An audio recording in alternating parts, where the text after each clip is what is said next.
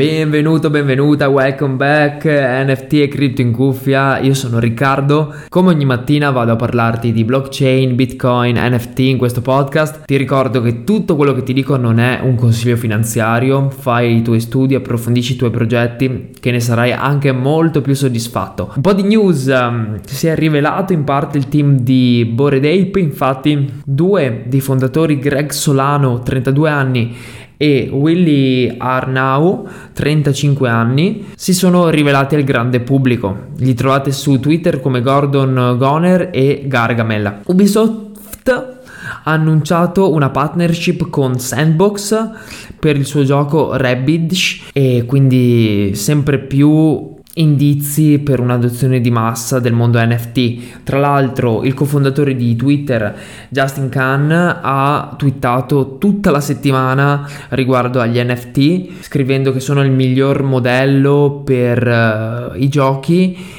e anche per i players. Scrive: Penso che blockchain e blockchain game, che i giochi basati su blockchain sono il business più forte per i prossimi 10 anni nel mercato del gaming. È stato venduto un Cyberpunk il numero 5577 per 2501 ETH.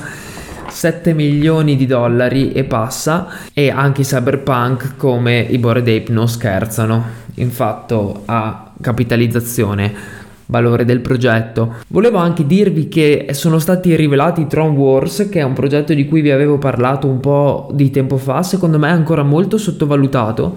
Infatti era andato nei primi giorni a 0,4 ETH, ora è a 0,2 come floor. Mi piace molto l'arte di questo progetto, l'artista è conosciuto, se vuoi vatti a dare un'occhiata, avevo fatto qualche settimana fa una puntata in cui parlavo di questo progetto. Dopodiché questa mattina ho visto un video di Mauro Caimi sul suo canale YouTube The Trading On in cui parlava di 5 trend secondo lui più forti per il 2022. Molto molto interessante, ti lascio il link in descrizione e vado ad accennarteli. Allora, il primo lui dice essere il collegamento sempre più forte col mercato tradizionale. Infatti, se vediamo un grafico che collega eh, lo Standard Poor's 500 e il grafico di Bitcoin, appunto, del mercato cripto, non mi ricordo se era di, solo di Bitcoin o della capitalizzazione del mercato cripto in generale Comunque questi due grafici si stanno sempre più avvicinando.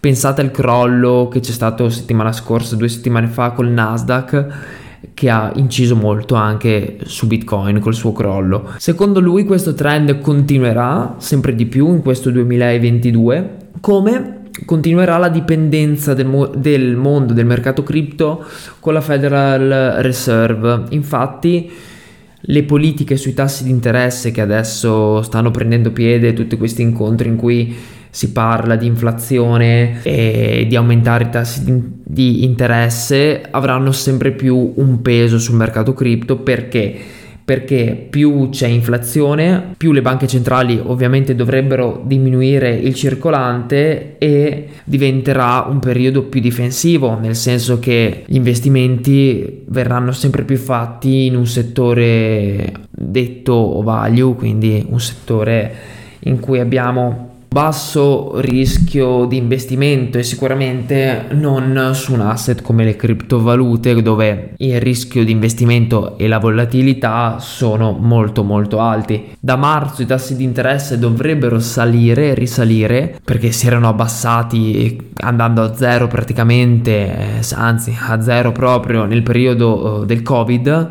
di pieno Covid dal 2020 in poi e adesso piano piano dovrebbero risalire. Questo non è un buon presagio per noi, ma comunque non, non andrà ad intaccare, secondo me, l'adozione di massa che sta avvenendo e che piano piano anche in questo 2022 prenderà piede. Il terzo trend è quello della DeFi, quello del consolidamento della DeFi, soprattutto dei protocolli migliori quindi Ave, Compound, Curve, eh, vedremo quali sono anche in questo podcast, quali sono quelli più solidi e secondo lui ci sarà una selezione naturale di tutti gli altri progetti, quelli che invece non hanno delle basi forti sia a livello di smart contract, quindi di tecnologia, ma anche di ecosistema proprio. Il quarto punto, il mio preferito, è quello degli NFT, quindi dell'adozione di massa degli NFT come punto d'ingresso per tutti nel mondo cripto. Io vedo il mercato NFT, il mondo NFT proprio questo, il cavallo di Troia che può portare tante persone a capire, a iniziare a capire il mondo delle cripto e così piano piano ad avvicinarsi a Bitcoin che secondo me è il re ed è quello a cui tutti dovremmo puntare sempre di più. Tra l'altro Alfa ha pubblicato la notizia che porterà e collegherà la proprietà degli, delle loro auto a un NFT. Anche molte altre aziende di pneumatici avranno una catena di produzione collegata a un NFT così che si possa vedere tutto più limpidamente. Perciò piano piano anche il mondo delle aziende sta vedendo l'innovazione e l'utilità di questo settore. Quinto ed ultimo trend è quello delle stablecoin che verranno sempre più regolamentate perché, come dire, riproducendo il dollaro verranno prese di mira e per paura che lo sostituiscano probabilmente bisognerà regolamentarle e vedremo chi si salverà. Tether è ancora oggi la più capitalizzata, sapete che a me non piace molto per tutta la politica in cui sono venute fuori notizie che il sottostante era stato investito in modo poco limpido. Preferisco USDC come stablecoin da accumulare o comunque da utilizzare in DeFi o in SeFi per rendite varie. Tether però come sappiamo è utilizzata da tutti gli exchange, è la più comune. Detto questo, come ultima cosa volevo parlarti di un tool che sto usando in questi giorni per trovare dei mint immediati, un po' la funzione di IC Tools che però è a pagamento gratuito, è un tool che puoi vederti anche tu perché appunto è gratuito, è comodissimo, ti permette di vedere i mint dell'ultima ora, delle ultime tre ore, ma anche degli ultimi 5 minuti e dell'ultimo minuto, cosa che IC Tools ti fa fare a pagamento e pagando non poco si chiama whatsminting.live e puoi cercarlo tranquillamente su Google. Ti metto anche il link qui sotto così se vuoi puoi andare dalla descrizione di questo podcast. Ti ricordo che però il metodo migliore secondo me per cercare progetti in anticipo è sempre Twitter e Discord sono i due canali che preferisco.